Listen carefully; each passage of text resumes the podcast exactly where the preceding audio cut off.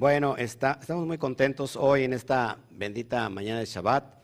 Seguimos con una parasha muy, pero muy importante. Así que vamos a hablar de Joseph. En realidad, Joseph es un código impresionante. Eh, en, el árbol de la vida de Joseph, ¿se acuerdan quién, dónde está personificado? En el árbol de la vida de Joseph, ¿se acuerdan? ¿Eh? En Yesod. Yesod, de Geset hacia abajo, hasta Malhut, es la Sefirá número, número 6. Así que también ahí está representado por el hombre, porque el hombre fue creado el sexto día. Pero también aparece el serpiente en el sexto día. Y vamos a hablar un poquito de los sueños, ¿les parece? Eh, ah, ¿Cuántos están aquí? ¿Cuántos de aquí sueñan? No, no todos, a veces no sueñan todos. Ahora, ¿cuántos de ustedes sueñan lúcidamente?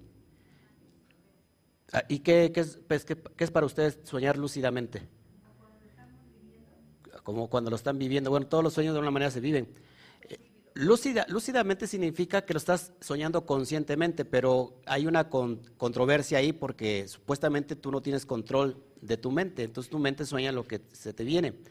Pero si hay sueños lúcidos, y después vamos a hablar de esos temas, porque a través de los sueños está comprobado, hoy de la neurociencia, cómo puedes cambiar tus actitudes, inclusive eh, sanar una enfermedad. O sea, del sueño, te pasas de ser un simple espectador de tu sueño, porque cuántos ustedes están soñando y están siendo como actores, pero están como que están viendo la escena, cómo funciona. Y otra cosa es el ser el director del sueño, es decir, que tú lo diriges como tú quieres. Y cuando entras en esas dimensiones del sueño dirigiendo lo que tú quieres que pase, ahí es donde ocurren las cuestiones en el subconsciente y puedes sanar una enfermedad. Puedes decirle adiós a la pobreza. Eso es increíble. Así que muchos de nosotros tenemos ese potencial y ni siquiera lo descubrimos. Vamos a hablar un poquito de todas, de muchas cosas. En realidad es una porción demasiado larga y no puedo hablar de, de muchos puntos básicos. Hoy me he centrado en enseñarles qué es el código SADI, porque indudablemente esta porción de Valleshep nos habla de este personaje llamado Joseph. Joseph, ¿se acuerdan? ¿Cómo pueden ustedes eh, recordar a Joseph? A través del relato bíblico. ¿Qué les viene a la mente? Un gran soñador, el, el soñador, ¿no? Y vamos a entender esta cuestión de Joseph, ¿ok? Así que saludos a todos, gracias por estar con nosotros. Por favor, por favor, si estás en YouTube, ponle manita arriba. Ponle ahí me gusta y ayúdanos a compartir. Si no te has suscrito, suscríbete, ¿no? ¿Qué esperas? Y, por ejemplo, si estás en Facebook, ponle un corazón, también deja tus comentarios. Yo más tarde te saludo y, y si tienes preguntas voy a responder. Así que gracias a toda la familia, a toda la comunidad de y la Mundial. Abrazos hasta todo el mundo, porque a veces ya repaso todos los continentes, pero de todos modos decimos en general, a la cuenta de tres, uno, dos, tres. Shabbat Shalom. Shabbat Shalom. Bueno, hoy está, este, esta semana tenemos una energía especial. Mañana inicia la fiesta de las luminarias, la fiesta de Hanukkah, en el ocaso de mañana domingo después de que gane Francia, bueno, este, ¿qué quiere? Después de que gane Francia, eh, yo le voy a Francia. Yo, porque tengo sangre, francesa, no se burle. No, en serio. Mi, abuelo paterno eh, es de Palmarito. En Palmarito hay mucha gente güerita de ojos verdes, ¿se da cuenta? Bueno, porque ahí hay mucha colonia francesa. Mi abuelito viene de ahí. Entonces, como ya México perdió, bueno, vamos a, Francia. Vamos a, vibrar mi sangre francesa que tengo. Y, este, y bueno, en la tarde de mañana inicia eh, Hanukkah. Para aquellos que no entienden qué es Hanukkah y quieren saber qué es Hanukkah, mi esposa tiene un estudio al rato en la tarde. Va a dar un estudio sobre qué es Hanukkah. Entender un poquito la perspectiva de Hanukkah, no, no, no solamente desde la cuestión judía, porque acuérdense que, el, pueblo judío es una fiesta netamente judía, una tradición judía, sino vamos a mirarlo desde la perspectiva de la luz, del Zohar. ¿Qué quiere decir o qué significa Hanukkah desde ese punto de vista? ¿Okay? ¿Le parece interesante? Bueno, no se lo pierda, al rato mi esposa lo va a dar. Bueno, eh, hoy tenemos la porción número 9 de entrada, amados hermanos. Es increíble cómo se conecta esto. Eh, la januquilla, ¿cuántos brazos tiene? Nueve brazos. Y en alusión a ocho, días, en específico, que sucedió un milagro, por eso esta fiesta se le conoce también como el tiempo de los milagros. Y hoy está conectado con el número 9. Número 9 tiene que ver con la luz, con el Ein Sof, con la verdad. Es el número de la verdad. Vamos a, vamos a entender todos esos elementos a ratito. Pero hoy ya de entrada tenemos eh, una puerta abierta. Si usted le hace falta un milagro, hoy es el tiempo. Dije que si le hace falta un milagro, hoy es el tiempo. Aunque los milagros suceden todos los días. Hoy sucedió un milagro en la mañana. ¿Sabe? ¿Cuándo sucedió el milagro? Cuando desperté y, vi que estaba respirando porque mi alma regresó al cuerpo. Y eso es un milagro. Aunque para muchos espera, espera que suceda. Es, como algo normal. Sin embargo, amados, muchas personas no amanecen. ¿No? Les da un paro cardíaco, qué sé yo. Pero hoy es un milagro y hay que celebrarlo. Bueno, vamos a leer la porción que es en Bereshit, por supuesto, está en el capítulo 37, verso 1. Lo voy a leer rápido. Me acompaña con su, con su mirada, ahí donde esté. Y la palabra Vallesep se traduce y se sentó. En otras, en las Biblias, por ejemplo, Reina Valera dice y habitó, pero no, no es el significado, ni tampoco se asentó, sino que es prácticamente se sentó. Y vamos a entender un poquito la vida de Jacob, que ya la hemos estado repasando en estas últimas tres porciones, y vamos a ver que no, no terminan sus problemas, sino que siguen. Y aquí hay un mensaje bien hermoso. 37.1, ¿ok? ¿Ya lo tienes? De Bereshit. Y habitó Jacob, y se sentó Jacob en la tierra donde había morado su padre en la tierra de Kenán.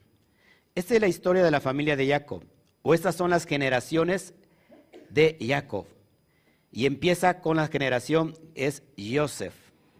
Siendo de edad de 17 años, apacentaba las ovejas con sus hermanos, y el joven estaba con los hijos de Bilha y con los hijos de Silpa, mujeres de su padre, e informaba a, informaba Joseph a su padre la mala fama de ellos. Y amaba a Israel es decir, Jacob, a Joseph más que a todos sus hijos, porque lo había tenido en su vejez y le hizo una túnica de diversos colores. Y viendo sus hermanos que su padre lo amaba más que todos sus hermanos, le aborrecían y no podían hablarle pacíficamente. Y soñó Joseph un sueño y lo contó a sus hermanos y ellos llegaron a aborrecerle más todavía. Y él les dijo, oíd ahora este sueño que he soñado. Escuche muy bien el relato. He aquí que atábamos manojos en medio del campo, y aquí que mi manojo se levantaba y estaba derecho, y que vuestros manojos estaban alrededor y se inclinaban al mío. Le respondieron sus hermanos, ¿reinarás tú sobre nosotros o señorearás sobre nosotros? Y le aborrecieron aún más a causa de sus sueños y sus palabras.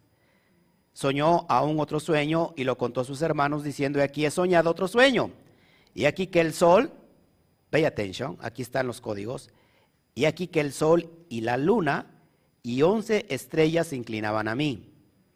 Y lo contó a su padre y a sus hermanos, y su padre le reprendió y le dijo, ¿qué sueño es este que soñaste? ¿Acaso vendremos yo y tu madre y tus hermanos a postrarnos en tierra ante ti? Y sus hermanos le tenían envidia, mas su padre meditaba en esto aquí me quedo en este relato. Y vamos un poquito a confrontar esta realidad. Joseph dice que acusaba a sus hermanos. Y sus hermanos lo odiaban, lo aborrecían. Y su padre le hizo una túnica de colores a Joseph sobre los demás hermanos. Es decir, que Joseph era el, el preferido. Acá tenemos dos graves problemas. Uno, que Joseph era como aquel que estaba acusando de todos sus hermanos y que por eso no lo querían. Y después, la, actitud que tenía el padre hacia él, que era diferente a los demás, eso hacía que todavía lo odiaran aún más. El problema está que se derraman de todo este relato cuando Joseph sueña un sueño y se los cuenta a los demás, a sus hermanos. Entonces aquí tenemos un grave problema y es donde vamos a meternos en este relato según el Suara Kadosh, porque hoy estamos de acuerdo a lo que significa el Suara Kadosh. ¿Ok? Bueno, vamos a empezar. Tenemos que meditar mucho en la vida de Jacob. Jacob, para empezar, tiene que huir porque su hermano lo quiere matar. Esaf. Se va a la tierra de Labán, donde trabaja siete años para que le den a Rachel y le entregan a Lea. Después trabaja otros seis años, otros siete años, perdón, por Rachel. Siete y siete, catorce años, que ya entendimos hace ocho días que esto es un secreto. Y después tiene que trabajar seis años más por el ganado. En, total, en, total de años son 22 años. Acá hay otro secreto. No voy sacando todos los secretos, porque si no, no acabaría. Bueno, esta, llega este momento que Jacob ya viene con toda su familia y se va a enfrentar a quién? A su hermano Esaf. Antes de encontrarse con su hermano Esaf, lucha con el ángel de la muerte y vence al ángel de la muerte. Ya lo entendimos hace ocho días quién es el ángel de la muerte. Se abraza con, con Esaf, supuestamente se reconcilian, no hay, no hay un reconciliamiento. Y, y viene el relato, que decir, que Jacob de donde sale regresa, que es a la tierra de su padre.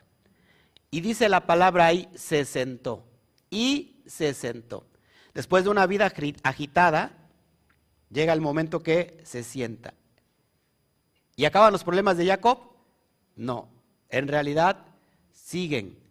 Porque ahora el hijo que tanto ama, que es hijo de Rachel, que es Joseph, amados hermanos, por la envidia de sus hermanos, provocado por la actitud del padre, aparte porque esta y Joseph que era muy comunicativo, y aparte el sueño que cuenta, hace que quieran matar a su hermano y no lo matan, ya saben ustedes el relato, sino que lo venden como esclavo. Joseph es enviado a Misraín, a Egipto, vendido como esclavo y ahí prospera. Seguiré relatando paso a paso todo este, esta narrativa. Bueno, le dan la noticia a Jacob, su padre, que el hijo que amaba murió, devorado por una fiera, y le entregan la túnica de colores que le había hecho su padre, toda eh, manchada de sangre. En este momento, en el tiempo que sucede la pérdida de Joseph, ojo aquí, Joseph tenía 17 años. En ese momento, su padre Jacob le lloró todo el tiempo que estuvo perdido. Dice así, aquí hay un secreto. Como está escrito, a la edad de 17 años, lo que dice el Zohar, Joseph se extravió a los 17 años. En hebreo, la palabra bueno o bien la palabra en hebreo tov, que significa bueno o bien, tiene exactamente el valor de 17. Y su valor reducido es igual a 8. Esto es muy importante que lo vamos a entender. Miren, Joseph, no lo traigo en pantalla esto, pero se los digo, Yud, Bab, Samech, Pei final, suma 156. Cuando yo a 156 lo sumo entre sí, es que Matria Catán, me da igual a 12. Joseph es una representación de las 12 tribus. ¿Mm? Joseph, ¿saben qué significa Joseph? Añadir, añadidura. Y viene del verbo leoshif, que significa añadir. Ok, aquí hay secretos. ¿Ok? Vamos a entender esto. Dice el Zohar.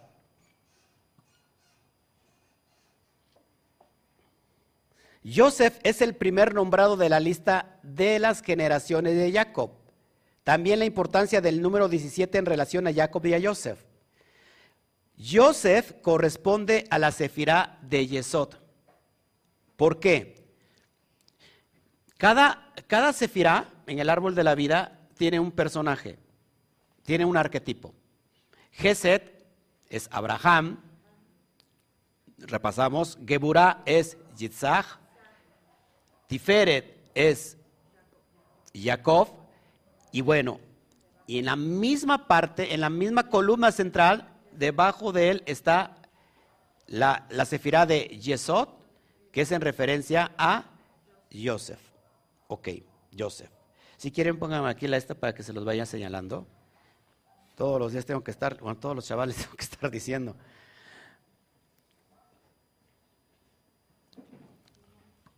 No, no, no, no, no quiero plumones. Gracias por atravesarte por aquí. Quiere robar cámara. Ya le dije que al rato va a salir, ya, ya, desde ahorita, ya quiere salir. No, no, si sales. Que... Más o menos así, volteen un poquito para acá para que yo pueda señalarles. Ok, así está bien, ok, está bien. Ok, en esta, en esta sefirá,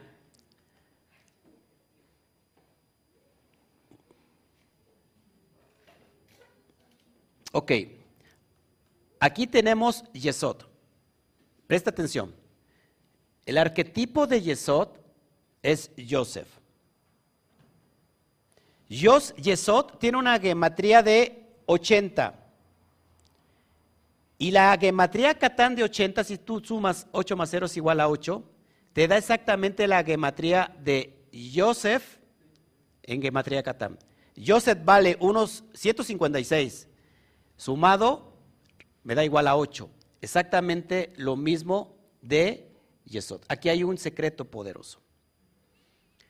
Vamos a entender que todo mundo conoce a Joseph como el justo. Joseph Hasadik, y ahorita lo vamos a entender.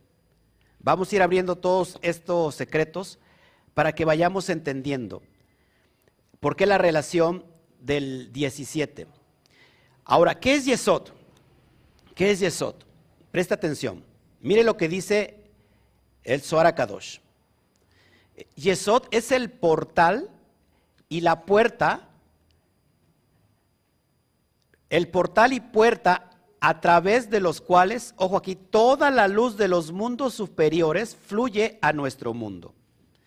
Toda la luz de los mundos superiores de Serampín, toda la energía de Gesed, Geburah, Tiferet, Netzadihot, Toda esta energía de los mundos superiores que se le conoce como Serampín está en este portal llamado Yesod. Todo esto reunido para que impacte nuestro mundo físico. ¿Ok? Nuestro Malhut. Nuevamente, es el portal y puerta a través de los cuales toda la luz de los mundos superiores fluye a nuestro mundo. Por ejemplo, los patriarcas Abraham, Isaac y Jacob denotan este reino celestial, mientras que Joseph significa el conducto por, el cual la luz sagrada emerge a la realidad física. Es decir, que si nosotros queremos ver algo pausible, materializado en nuestro mundo físico, no sucede si antes no pasa por este conducto llamado Yesod. ¿Me van entendiendo? Todo lo que vemos físicamente, materializado en esta dimensión llamado tierra, es por este portal llamado Yesod. De hecho, en la parte física, Yesod corresponde, ¿se acuerdan? ¿A qué parte, de qué miembro del cuerpo? El miembro masculino. ¿Por qué? Porque ahí está la semilla. La semilla, el semen, que es el potencial para que se materialice en nuestra realidad física. Por ejemplo, el hombre en, su, en su parte masculina tiene esa semilla que va a producir vida en el vientre de su esposa, de su mujer, y de ahí viene un hijo. Se materializa el amor a través de un hijo. En este caso, entienden ustedes la metáfora. La semilla que representa a Joseph y el vientre de la mujer representa entonces Malhut, la Nukba, el aspecto femenino, que se unifica para que se cree lo que conocemos como materia. ¿Me está entendiendo? En forma práctica. Ok. Entonces, Yesod es igual a Joseph. ¿Por qué hay hambre? ¿Por qué vino hambre? Cuando se separa, escuche esto, cuando se separa Jacob de Joseph, es decir, cuando se divide el propio Jacob, el aspecto masculino y femenino está separado, no puede existir la Shejina. La Shejina se establece cuando hay unidad. Por eso podemos entender que nuestra conciencia cuando está dividida no hay Shejina. Lo que sucede hay religión. Es decir, me voy con tal y cual porque ahí está la verdad. No, yo ahora soy tal y cual porque nosotros sí tenemos la verdad. Y ustedes están perdidos, son hijos del diablo. ¿Me, explico? Y hay diferencias, ¿no? esa es una conciencia dividida. Ojo aquí, esa es la separación, presta atención, de Jacob y Joseph. Cuando hay separación, no está la Shejina. Y eso es igual a hambruna. Por eso Joseph tiene que ir exiliado a dónde? A Egipto. Es decir, amados, cuando no hay Shejina, el alma tiene que ser enviada a Egipto. Es decir, cuando el alma baja al cuerpo, el cuerpo es Egipto.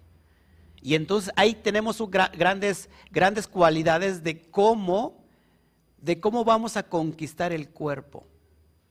Así como Joseph conquistó Egipto, porque siempre he dicho que Joseph vivió en Egipto, pero Egipto no vivió en Joseph.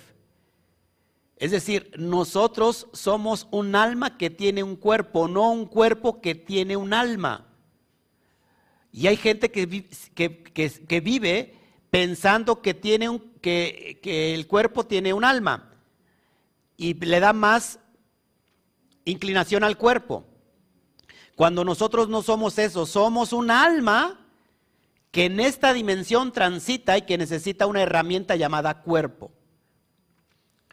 Y en esa dimensión el alma controla a su cuerpo. ese es el secreto cuando Joseph baja a Egipto, que aunque Joseph va a Egipto, no domina Egipto a Joseph, sino que Joseph va a gobernar a Egipto. Por eso se convierte en rey. Y en esa dimensión, cuando vienen todos estos años de hambruna, Joseph es el que da, su, eh, ¿cómo se puede decir? El que da las semillas, la provisión a todo Israel, a todos sus hermanos. Vamos a ir entendiendo esto paso a paso. Bueno, entonces, en Joseph o en la, la de Yesod nos conectamos a este conducto cósmico donde recibimos la luz divina y refulgente que resplandece de los mundos superiores. Es lo que dice el Suar. El número 17 es el valor numérico de la palabra hebrea para bien tov. Así, a través de los poderes místicos unidos al número 17, como está explicado en este pasaje. Estoy leyendo. Dice así, estas son las generaciones de Jacob. Y no dice Reubén, no dice otro de sus hermanos, porque Joseph no era el primer nacido, sino tendría que haber empezado por el primer nacido, el primer hijo. Pero dice, estas son las generaciones, las generaciones de Jacob, y dice Joseph. Empieza con Joseph. Es decir, después de que, creo que las pilas se me están agotando, no sé si haya por ahí. Y si no, ya nos fuimos a Egipto. Ah, sí, ¿sí están nuevas? Sí. Ah, pásamelas por cualquier. Pero esas, a ver, ¿son doble A? No, esas no son doble A. No. Ten. Unas que sean doble A. Ahora presta atención. ¿Doble A? Ah, pásamelas, cualquier cosa. No, no, no me las destapes. Cualquier cosa las tengo aquí listas. Bueno, escuchen, escuchen. Ahorita me meto con las gráficas para que vayan entendiendo. ¿Qué significa esto? Dice, dice el Zohar Kadosh, escuche, después de que Joseph se sentó o se asentó en Jacob y el sol, recuerden que, que Jacob representa el sol y el sol, el cual es Seirampin, se unió a la luna. El sol se une a la luna, que es la Nukba. Entonces Jacob empezó a producir generaciones. Y dice el Zohar Kadosh, ¿y quién es aquel que trae descendencia? La escritura continúa diciendo, Joseph. ¿Quién es el que trae descendencia? Joseph. ¿Por qué? Porque, repito, Joseph es Yesod, donde está el, potencial de la semilla. Además, ¿qué significa Joseph? Añadidura. De hecho, ¿quién sale de los lomos de Joseph? Hay dos hijos que, nacen en Egipto, Manashe y Efraín. ¿Quién es el primogénito de ellos dos? ¿Quién es el, que el, primer nacido de esos dos hijos? Manashe. Pero al que se le da primogenitura es a Efraín. Escucha esto, esto poderoso, esto es poderoso. Si Joseph, que está aquí, significa añadidura, ¿qué es lo que va a añadir? Para que entonces se cumpla la promesa que se le dio a Abraham, que en tu simiente serán benditas todas las naciones de la tierra. No serás padre de uno, porque era Abraham, ahora te llamarás Abraham, padre de muchos pueblos, de muchas naciones. Y Abraham era, su esposa era estéril y él, y él estaba viejo. Ahora, amados, yo ya expliqué que la unidad, cómo sucede la unidad de Abraham y de Sara para que venga el, potencial de la semilla que es Yud.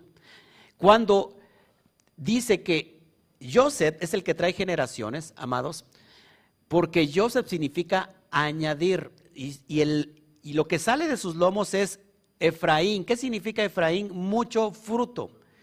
Así que lo que va a añadir Yesod es mucho fruto, es decir, se va a materializar en nuestro mundo físico, en el Malhut, en la materia.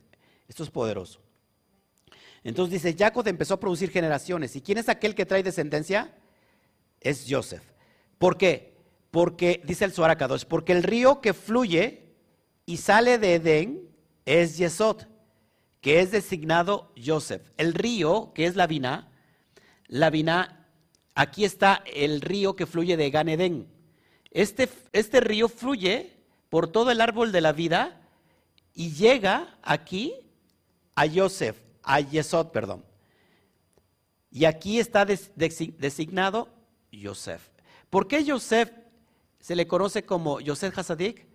Porque él protegió su pacto, su brit. Es decir, su órgano sexual masculino. ¿Cuándo lo protege? Cuando la esposa de Potifar, porque Joseph era guapísimo, era hermoso, era bello, en serio, dice, dice el Zohar que era hermoso. Y la Torah dice que era de hermoso parecer, pero que también la esposa de, de Potifar era preciosa, era hermosa, y, las, y la mujer se le entrega. Es decir, amados, quería seducirlo y de ahí viene también, conocemos el relato que también le, levanta falsas acusaciones. Esto significa, amados, que Joseph pudo proteger su pacto, su bret, su órgano sexual, de no, de no copular con la mujer extraña. ¿Qué es la mujer extraña? La mujer extraña es el yeser hará, la mala inclinación. Cuando el alma desciende a Egipto, que es el cuerpo, ¿cómo protege su brit? No copulando con el yeser hará. Y aquí no hay masculino ni femenino. Es un alma que viene a un cuerpo y el trabajo es dominar a su cuerpo, no copular con el cuerpo. Cuando copulo con el cuerpo significa que me estoy inclinando hacia la, hacia la mala inclinación, hacia la carnalidad, y solamente le estoy dando placer al cuerpo. ¿Me estoy entendiendo? Y el alma queda en segundo plano. Ahí sucede hambre. Ahí estamos en exilio. Así que Joseph nos viene a enseñar cómo trabajar nuestro cuerpo para tener éxito. Lo que viene, lo que, lo que viene a hacer Joseph es viene a unificar nuevamente esta perfecta unidad de matrimonio entre el cuerpo y el alma a fin de que se acabe toda la hambruna. Bueno. Entonces, este río que fluye en Biná y que va descendiendo y que se encuentra el caudal muy fuerte aquí en Yesov o en Joseph, dice, es él él, perdón, es él quien es el progenitor de la descendencia porque sus aguas nunca cesan de fluir. Si las aguas dejaran de fluir, no viviríamos. El alma le da vida al cuerpo. ¿Quién le da vida entonces al alma? El bendito sea. Si el bendito sea no, no, deja fluir agua sobre el alma, el alma muere. Y si el alma muere, no hay vida al cuerpo. Así como el alma recibe vida de esas aguas, también el alma está fluyendo constantemente a su cuerpo esta agua que da vida. Es lo que dice el bendito, eh, el Soar. Leo, el sol, que es Serampín, se une con la luna. Es decir, el sol, ¿quién es el sol? Nuevamente, Jacob, el sol se une con la luna. La luna está representada en Joseph, que es la nukba, pero puede dar fruto solamente en el grado que es llamado justo. Aquí hay un código que ahorita te lo voy a enseñar con, con láminas para que entiendas. Aquí hay un grado poderoso. Solamente en este grado, ahí donde puede dar fruto. Ojo, y no en otro grado. Aquí estamos rectificando, en esta dimensión de Joseph, estamos rectificando este grado que es Yesod, el órgano sexual masculino. Aquí está mucho, dice el Zohar Kadosh, que mucha maldición de la tierra es por el semen, eh, ¿cómo se puede decir? Desperdiciado. Es decir, que el, semen desperdiciado es, es, aquella, es como la lujuria, ¿no? que solamente la persona se interesa por un sexo desbordado, lujurioso. Ese es un semen completamente desperdiciado, no tiene un propósito ese semen. De ese semen, por eso la tierra está de una manera sufriendo el caos. Bueno, a través de esta dimensión, la humanidad puede rectificar este grado que sucede en Yesod, que es el grado del justo, donde está la fructificación. Es lo que dice el Zohar Kadosh. Ahorita te lo voy a enseñar más más este, gráficamente. Así que Joseph, quien es el grado de Jacob, quien puede dar fruto y producir generaciones para el mundo, así está escrito, y estas son las generaciones de Jacob, Joseph. Por eso inicia con, no con otro hermano, sino con Joseph. Prácticamente, en resumen, todo, eh, a ver, los grados de rectificación que hizo Jacob no hay otro como él en esa dimensión. Él fue uno de los sadiquín que más rectificó de todos. Ahora, es tan grande esta sabiduría y esta riqueza de justicia de Jacob que él de alguna manera se permite bajar a otros grados inferiores, como es Egipto, para rectificarlos por completo. Es decir, que es el espejo, Joseph es el espejo de Jacob. porque es el que desciende de él para venir a rectificar los grados inferiores. Ok, ahora, el justo o el sádic es un código y es lo que voy a enseñar. ¿Me van entendiendo? Espero que sí. Bueno, vamos a entender este grado poderoso del el justo, Yosef Hazadik. Hazadik significa el justo. El justo, para que me, me entienda, cada vez que la Torah menciona a un hombre como el grado sadik, está haciendo alusión a un código y este código es como el enchufe que va a conectar en palabras sencillas el cielo y la tierra. Padre nuestro que estás en los cielos, santificado sea tu nombre. Venga a nosotros tu reino. Hágase tu voluntad. Así es, así como es en los cielos, sea en la tierra. Escuche esta poderosa afirmación. La voluntad del bendito sea en los cielos es perfecta, buena, agradable. No hay enfermedad, no hay tristeza, no hay pobreza. Como es en los cielos, sea aquí en la tierra. En códigos. Como es en los mundos superiores de Seirampín, sea también en Malhut. En nuestro, nuevamente, como es en la conciencia elevada, sea también en mi cuerpo, en mi físico. Ahora, para esto necesitamos un enchufe o un, ¿cómo se puede decir? Un interruptor.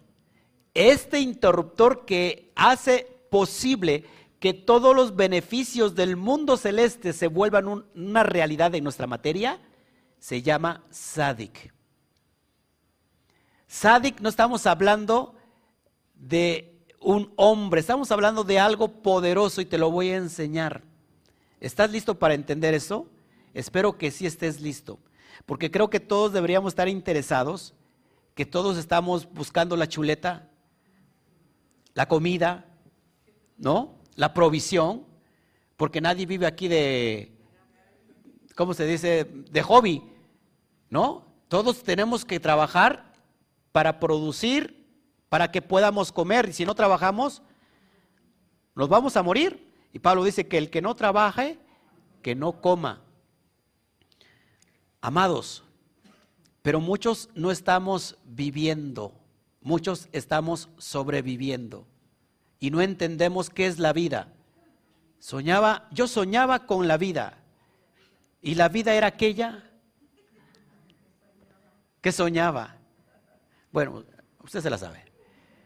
Muchos pensamos que la vida en realidad es la vida venidera y dejamos de vivir esta vida.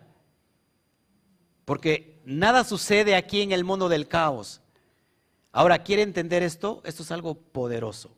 Vamos a entender por qué Joseph es conocido como el justo. Es el justo que le dio provisión en tiempo de hambre a todos sus hermanos llamado Israel. Eso es impresionante. Vamos a abrirlo. ¿Cómo inicia? ¿Cómo se escribe Sadik? ¿Cómo inicia la palabra Sadik en hebreo? Con una letra que se llama Sadi o Sade. Vamos a entenderlo. Y aquí esto es impresionante. La forma de la sadi o de la sade está formada por una yud y por una nun inclinada. Y vamos a ver lo que dice según el Zohar Kadosh. Esto lo enseñé en las clases privadas de las 22 letras hebreas. Para los que estuvieron conmigo, pues es un repasito.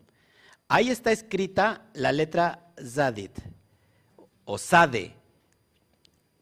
Y está formada por una Yud y una Nun inclinada. ¿Ya viste la Nun? Ahí está la Yud, la chiquita, y ahí está la Nun. ¿Qué significa esto? Presta atención porque esto es algo poderoso. Tengo mucho, mucho por hablar que traje preparado para el SOAR, pero con eso me voy a quedar porque si no, no me van a entender. O sea, no porque no, no entiende usted, sino le voy a meter tantos, tanta información que va, se va a calentar su CPU. se va a calentar su CPU y, no trae ventilador. Así ya está, ya está en un formato ya como que antiguo, hay que meterle al Harvard.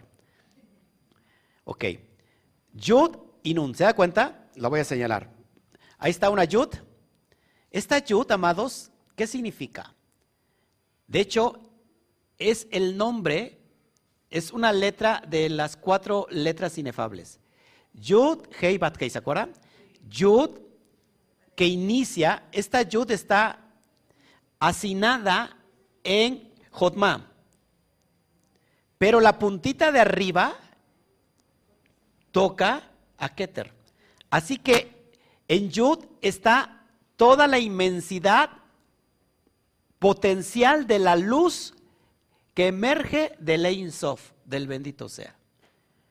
Ahora, este es una Nun, pero que está inclinada, ¿te das cuenta? Una Nun inclinada.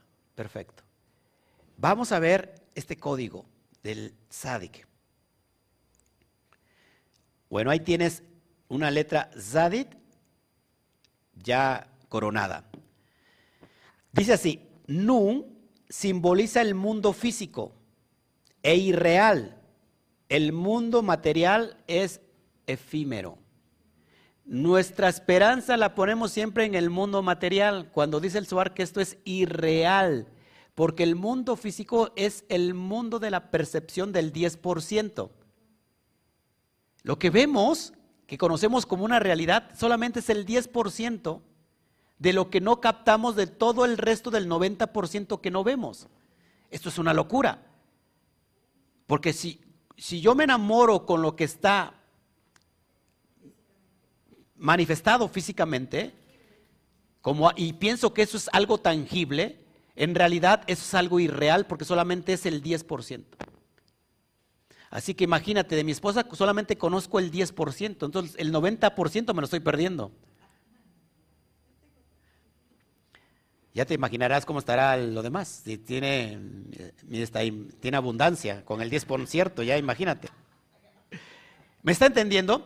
Además, la letra Nun, su pictografía de la letra Nun es un esperma, una semilla que representa el mundo físico. Ojo aquí, entonces Nun simboliza el mundo físico y real, que es igual al mundo material como algo efímero, es decir, pasajero. Pero la Chut, que está sobre encima de, esta nun doblada, alude al intelecto divino, que se añade a la nun para enseñarnos lo trascendental. Si quieres entender que hay una mente creativa y poderosa que se unifica a tu conciencia, esto es la yud. La yud como que representa esa supraconciencia del bendito sea en tu conciencia.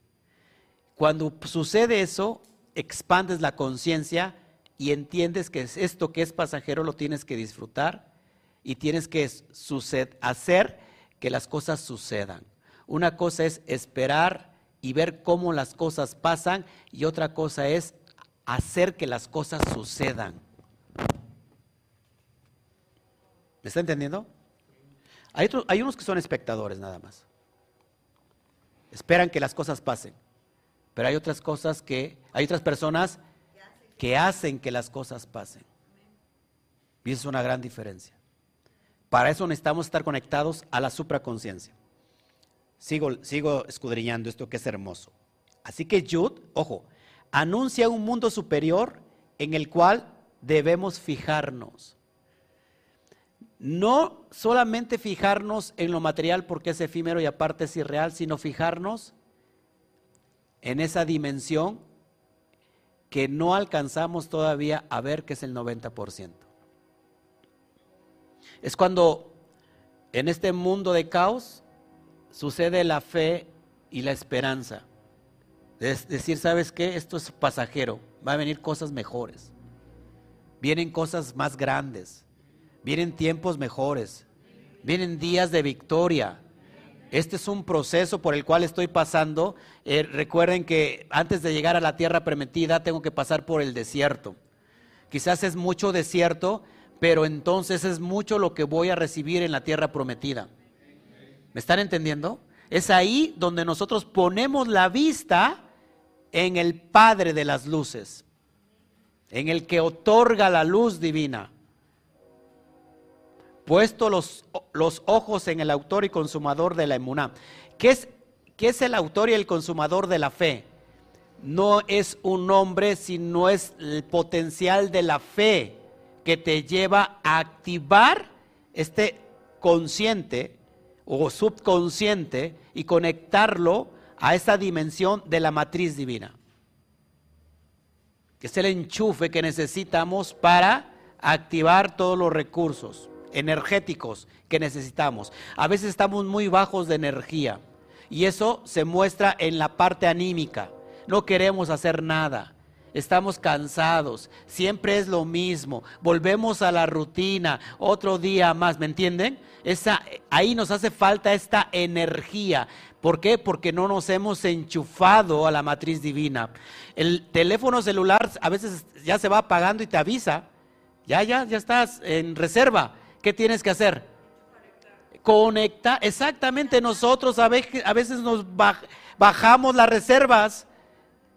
Tenemos que conectarnos a la matriz divina. Y eso se llama emuná, se llama fe. Así que Judah anuncia un mundo superior en el cual debemos de fijarnos. Esta es la esencia de la letra Sadi, por lo cual va entendiendo que es un Sadik. La letra Sadi, que ahorita lo voy a enseñar, su pictografía es un hombre recostado. ¿Y por qué el Sadik simula a un hombre que está recostado? Un hombre que está recostado es aquel que está en completa confianza porque sabe que tiene un Dios todopoderoso que va a hacer de acuerdo a la voluntad de Él. Es decir, que no desconfía de nada porque sabe que nunca el bendito sea le va a fallar. Bueno. El Suar explica que Yud se situó encima de Nun como señal de unidad entre todas las criaturas y la creación.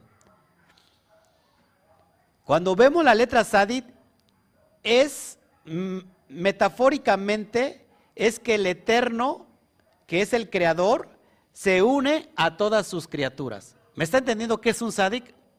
Es poderoso. En este sentido, un Sadik, ojo aquí, que se traduce como Sadik justo, es alguien que ha logrado enlazar el mundo físico con el mundo espiritual. Y eso sucede en la dimensión de Yesod. Yesod está el código Sadik porque es aquel que puede enlazar el mundo físico con el mundo espiritual.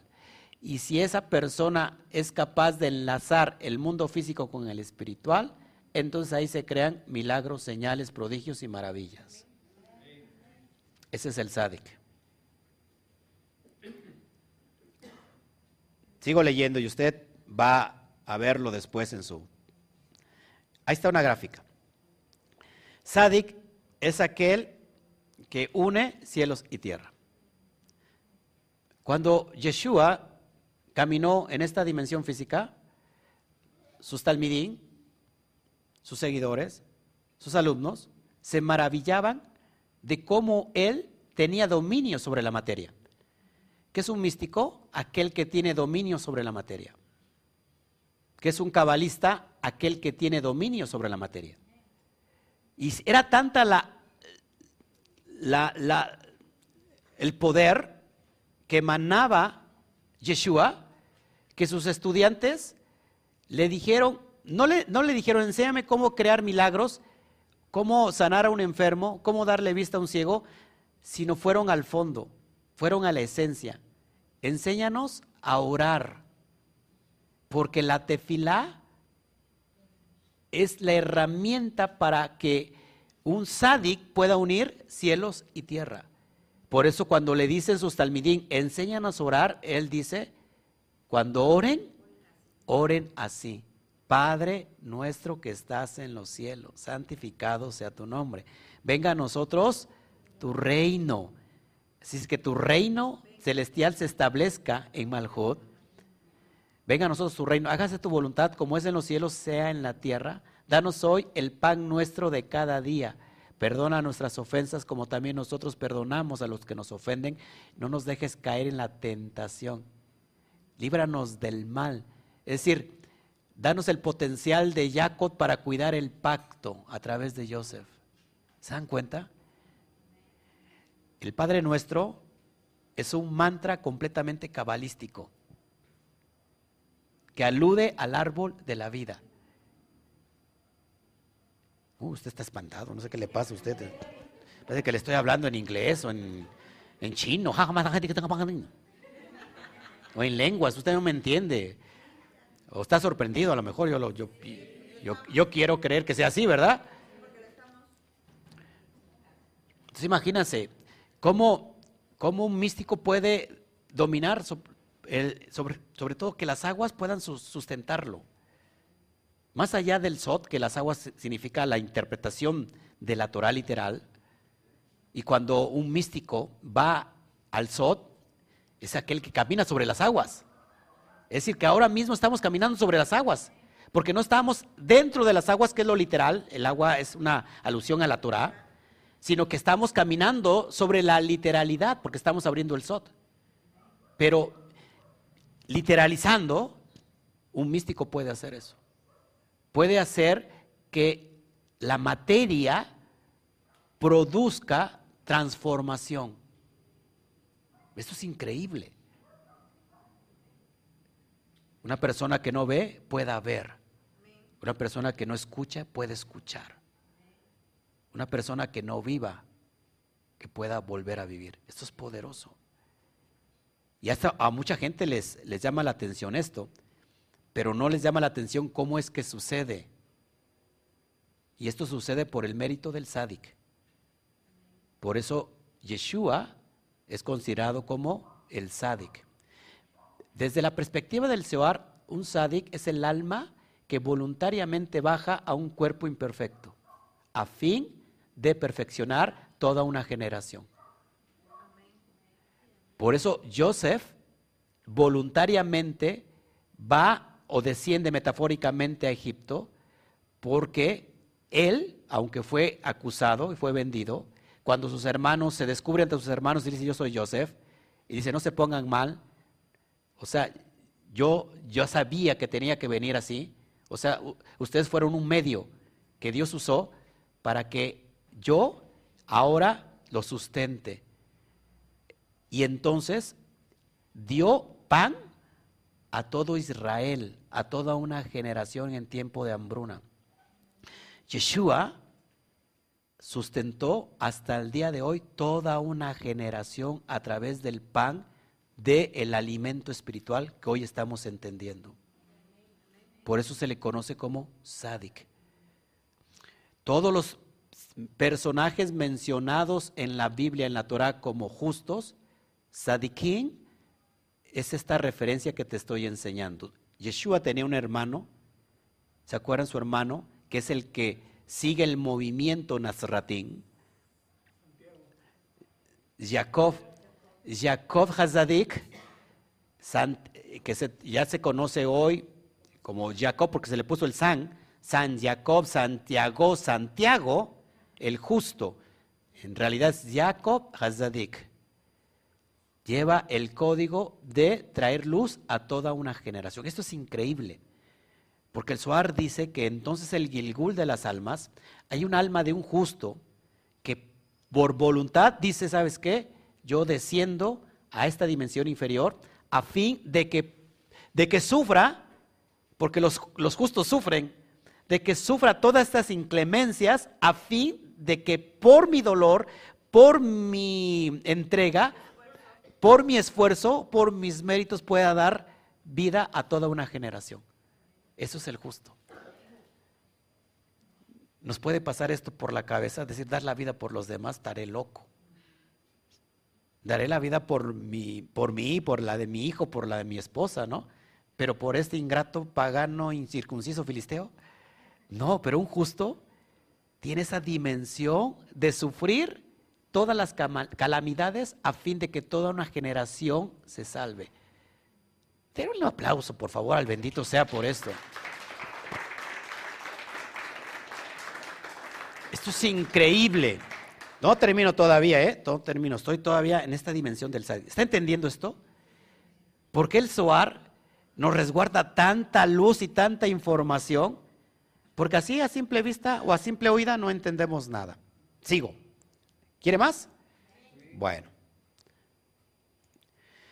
Nacer en un mundo físico, presta atención, e incompleto, a fin de que nosotros lo perfeccionemos, es el propósito de Hashem. Venimos a un mundo físico, pero que está incompleto, imperfecto, a fin de que nosotros, dice el Zohar, lo perfeccionemos, lo completemos. Se lo muestro fácil. El ser humano nace con un cordón umbilical. ¿Quién corta el cordón umbilical? ¿Dios o el hombre? El hombre. Esto es increíble. Las obras de los hombres sirven para perfeccionar las obras de Dios. No, por favor, no, no me maldiga. El Eterno dio las flores, las plantas, el trigo. Pero el hombre lo perfecciona a través del pan. ¿Cómo está el trigo? ¿Qué le, sabe más sabroso? ¿El trigo así a secas o cuando le llevan un pastel? El pastel. ¿Quién perfeccionó entonces la creación? El hombre. Luego, por eso el hombre tiene que circuncidarse. Porque curiosamente Adán nació circunciso.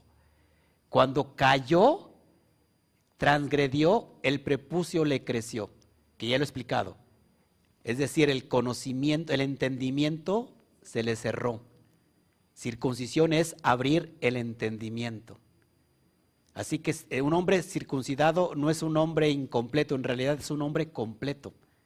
Un hombre que está con su prepucio, en realidad es un hombre que está incompleto, porque está cerrado al mundo espiritual. Esto es increíble. Nacemos en un mundo físico, y entonces venimos a perfeccionarlo. Es lo que nos enseña la letra Sadi nada más. Gracias, esposa mía, por echarme porras, aunque sea tú. A través de la santidad que emana de la yud, la yud es la chispa divina, la chispa, del bendito sea.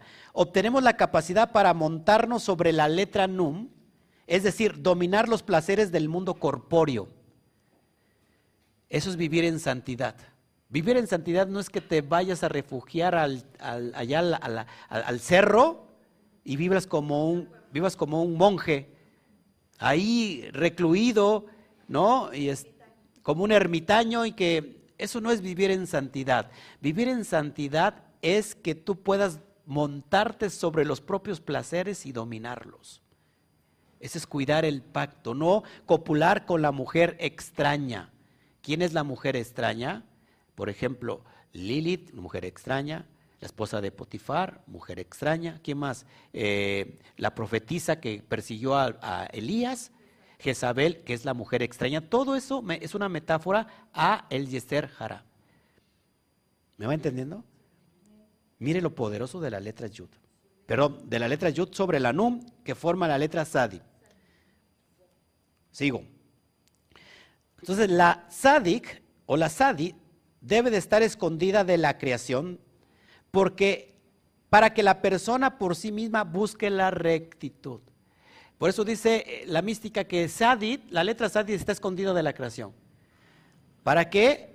Para que el hombre por sí mismo busque la rectitud. Qué fácil hubiera sido para el bendito sea darnos que todos fuéramos rectos. Como robots. Como robots. ¿Qué, ¿Qué clase? O sea, ¿Para qué? ¿Qué fin tendría todo esto? Seríamos robots ya. A nosotros se nos dio el libre albedrío, por lo cual el libre albedrío no necesitamos mandamientos, necesitamos abrir códigos, que es diferente. Y esto, lo que descubren la Sadit, la letra Sadit, son llamados Sadikim, justos. Yo hoy le estoy dando tremendas herramientas. Bueno, Sadik, que es justo, precisamente la letra Sadit, es Yesod. Así que Yesod es la emanación del fundamento de Ping, lo que hace un rato les expliqué. La, letra, la palabra Zadik empieza con una Sadi y termina con una letra Kuf.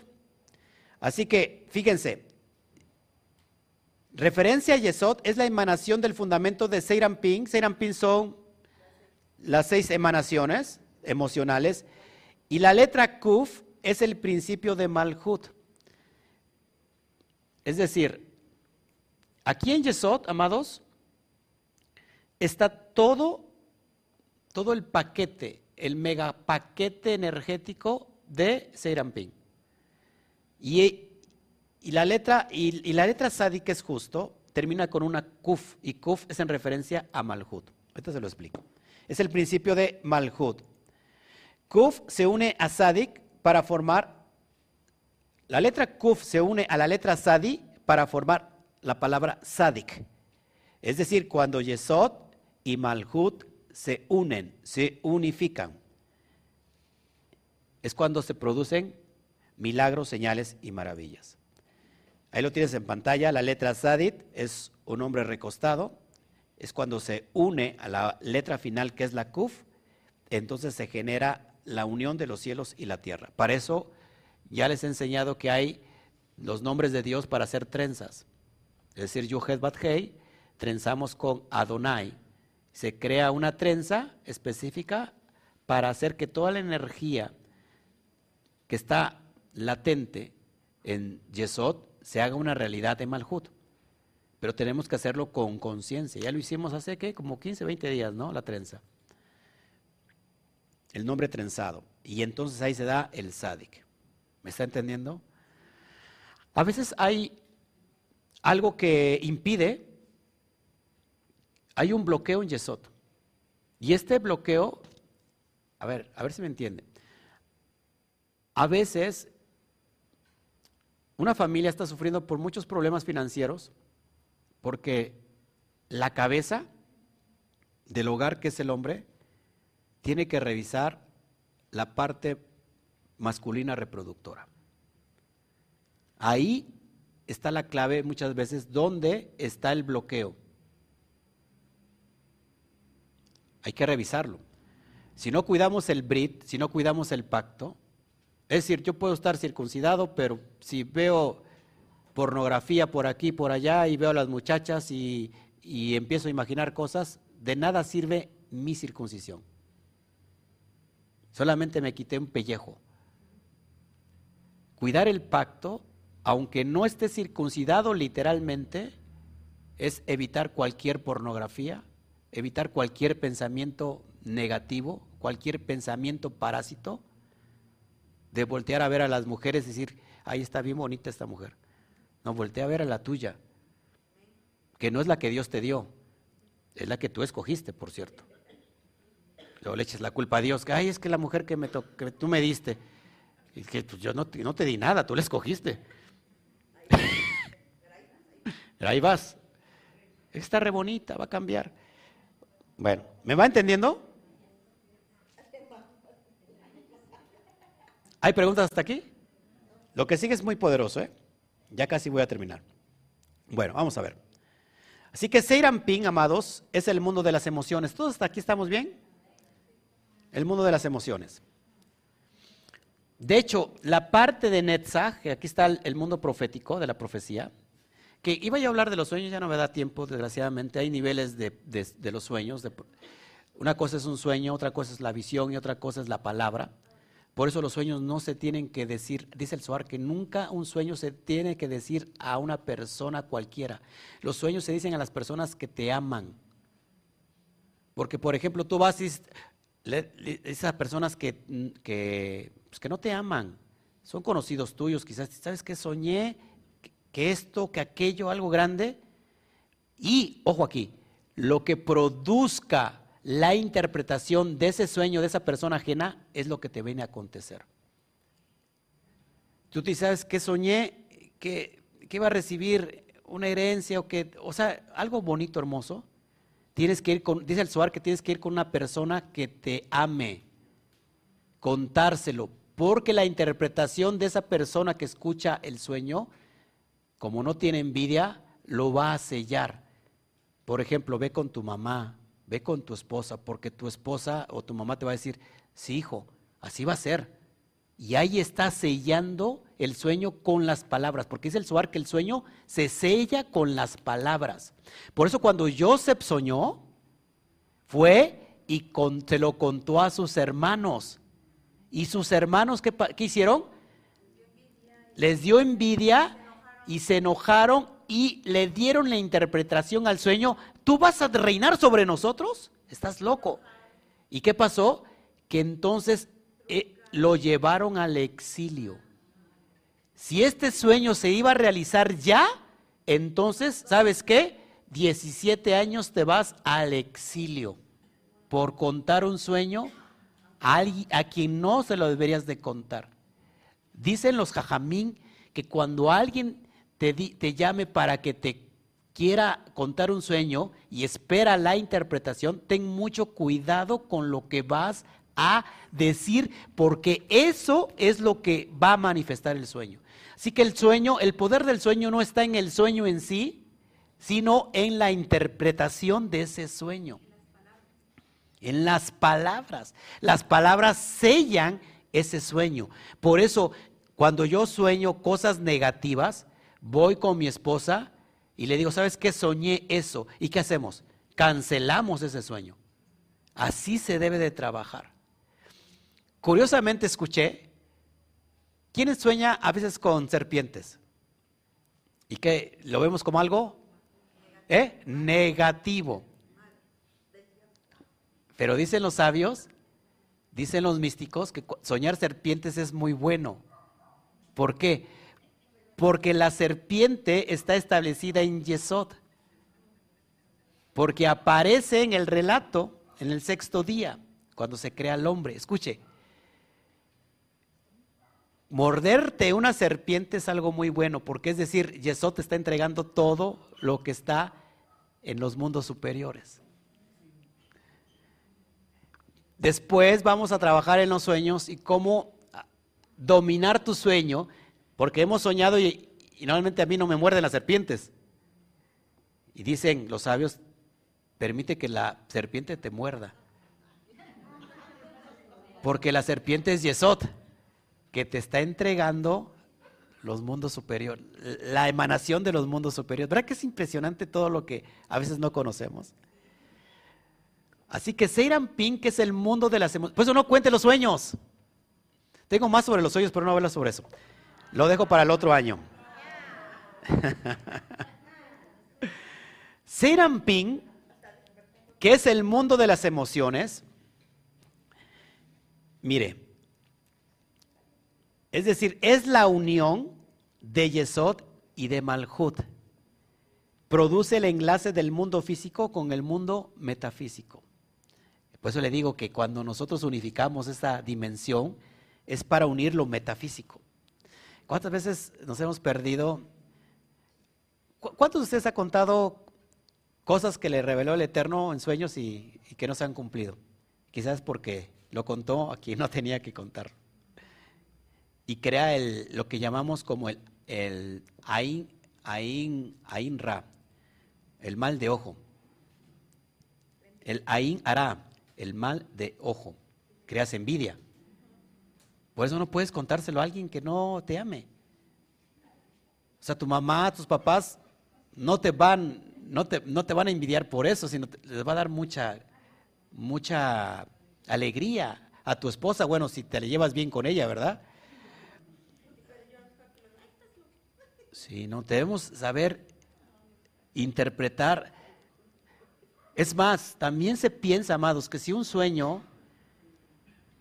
lleva, lleva un enfoque negativo, esa interpretación tú la tienes que cambiar porque la amas a algo positivo.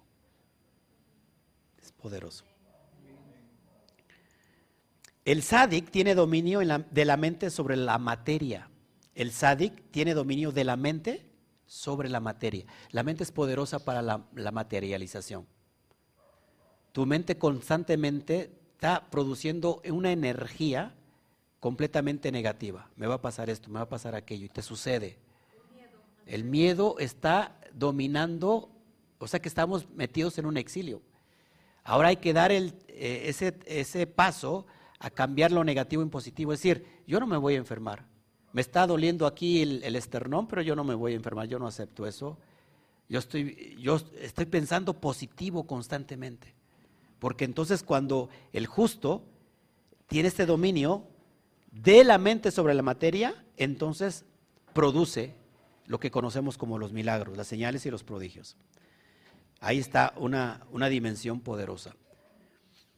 Amados, la luz que viene del infinito,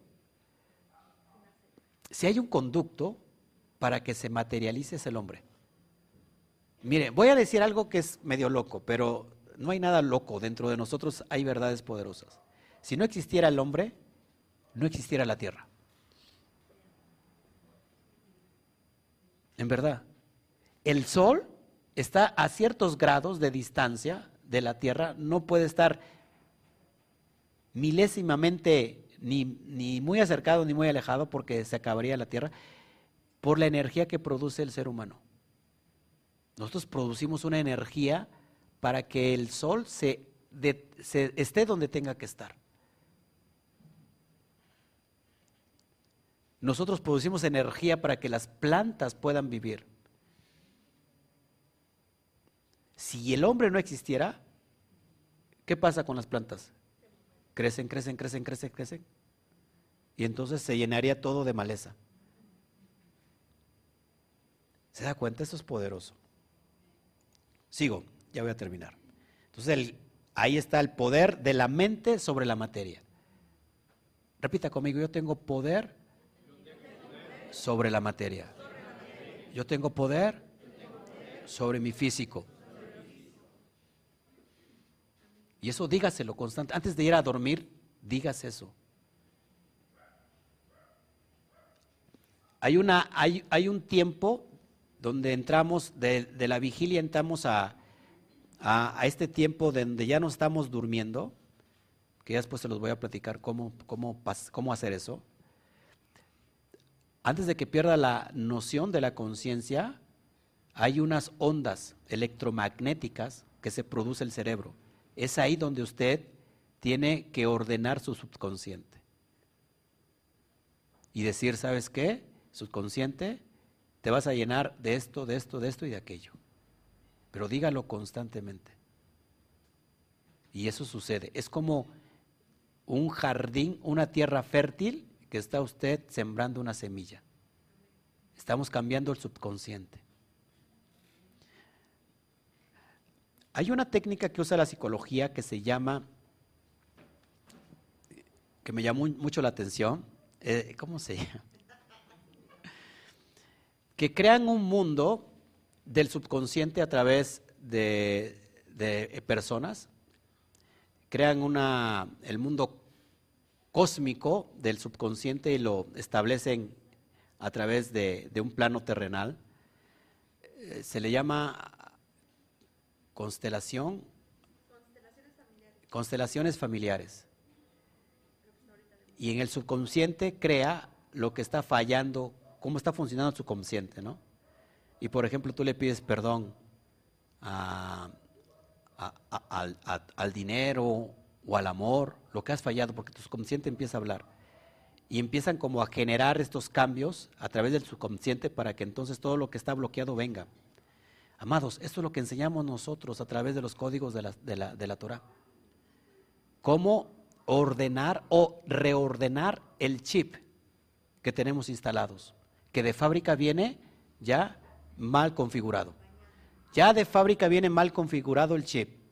Ahora lo que tenemos que hacer es volverlo a reconfigurar. ¿Cómo lo hacemos? A través de los secretos de la Torah. Porque esta luz que es una energía, viene directamente al subconsciente. Es por eso que hay mucha gente que tiene que estar atenta a lo que está saliendo de esta enseñanza, porque esta enseñanza no es de hombre, la estoy dando yo, por supuesto, pero esta enseñanza solamente somos conducto de esta luz que viene a alumbrarnos.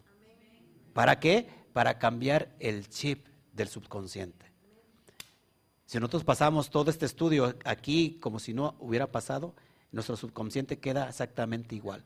Es decir, la palabra entonces no tiene poder, no, sí tiene poder, pero la palabra tiene, tienes que metértela tú, como el buen, como aquel que cuida el jardín, el obrero que cuida el jardín, tú tienes que cuidar tu propio jardín. Ya voy a terminar. Entonces el sádic produce milagros. ¿Cuándo estamos dispuestos a producir milagros para nuestra vida? A través de configurar tu subconsciente, a través de abrir los secretos de la Torah. Los secretos de la Torah, cuando abres lo que está oculto, se, destapa una energía poderosa. Pero si no hay eh, vasija capacitada para recibir la luz, esa energía se desperdicia. Se va. Miren, hay personas, no saben esto, hay personas que están sentadas y que la palabra que nosotros la conocíamos como rema, ¿se acuerdan? La palabra rema. Que hay personas que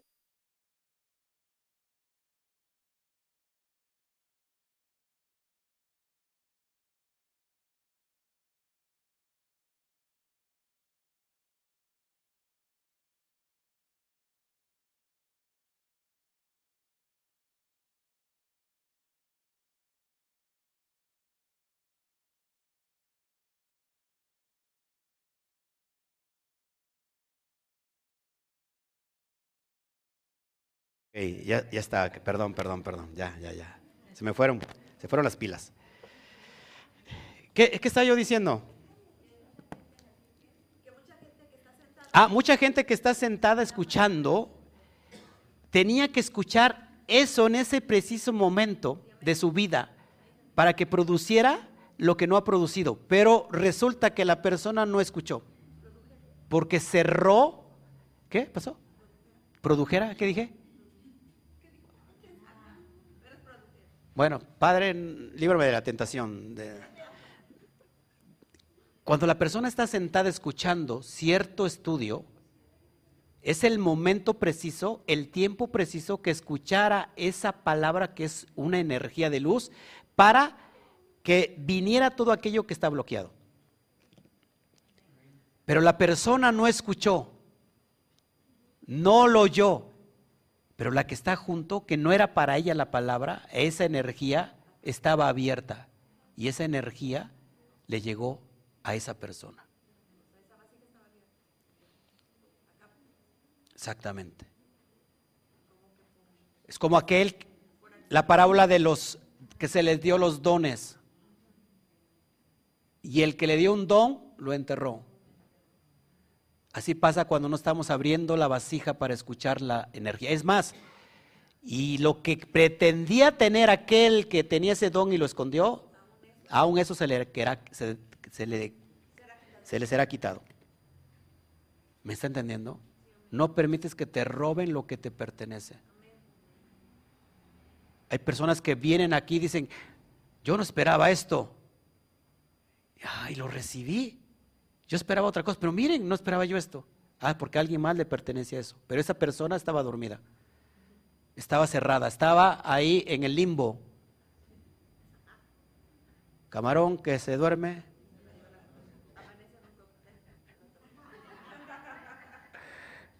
Como un, como, un este, un,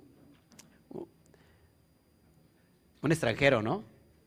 De, de Holanda dijo, bueno, no, les digo lo que dijo, pero sobre el camarón. Ya voy a terminar. La palabra que equivale. Aquí hay otro, otro concepto poderoso. Ya con eso termino. Ya no lo quiero volver loco. La emuná o la doble emuná, ¿qué es emuná? Fe, produce los milagros y las señales y los prodigios. Hoy, diga, diga, abra su corazón y su mente, diga, por favor, necesito doble fe. Necesito doble fe. La emuná, la palabra sadik equivale a dos veces emuná, fe. El sádic vive en su fe, dice Habacuc 2.4. ¿Cómo vive el justo? En su fe, en su emuná. Aquí hay un secreto. La palabra en hebreo ve emunato, que se traduce en su fe, puede ser leído como bet emunato. ¿Cuánto vale la letra bet? Dos. Es decir, dos niveles de su fe. El sádic vive en dos niveles de su fe. Hay dos niveles en la fe. Muchos de nosotros estamos viviendo en un nivel solamente de fe. Necesitamos activar el segundo nivel de fe. La palabra emuná en hebreo tiene una gematría de 102. Si yo multiplico 102 por 2, ¿cuánto me da? 204. Y 204 es exactamente el valor de Sadik, de justo. ¿Se da cuenta? ¿Cómo vive el Sadik? Vive en sus dos niveles de muná, de fe. ¿Cómo vamos a vivir a partir de hoy? En dos niveles de fe. Estamos en esta dimensión física que es Egipto para traer un propósito, para volvernos rey de Egipto, para volverme rey de mi propio cuerpo. No puedes ser rey de tu esposo de tu pareja si primero no te haces rey de ti mismo. Si te haces rey de ti mismo, serás el rey de tu esposa o de tu esposo. No hay necesidad de que sometas a ninguna persona. La propia persona se va a someter porque va a reconocer tu liderazgo. Pero cuando no te diriges ni a ti mismo, ¿quién crees que ni el perro se somete a ti? Esto es verdad, amados hermanos. Así que, amado, Espero hayas entendido el concepto de el sádic. Dale un fuerte aplauso al bendito sea. Porque esto es poderoso, poderoso, poderoso.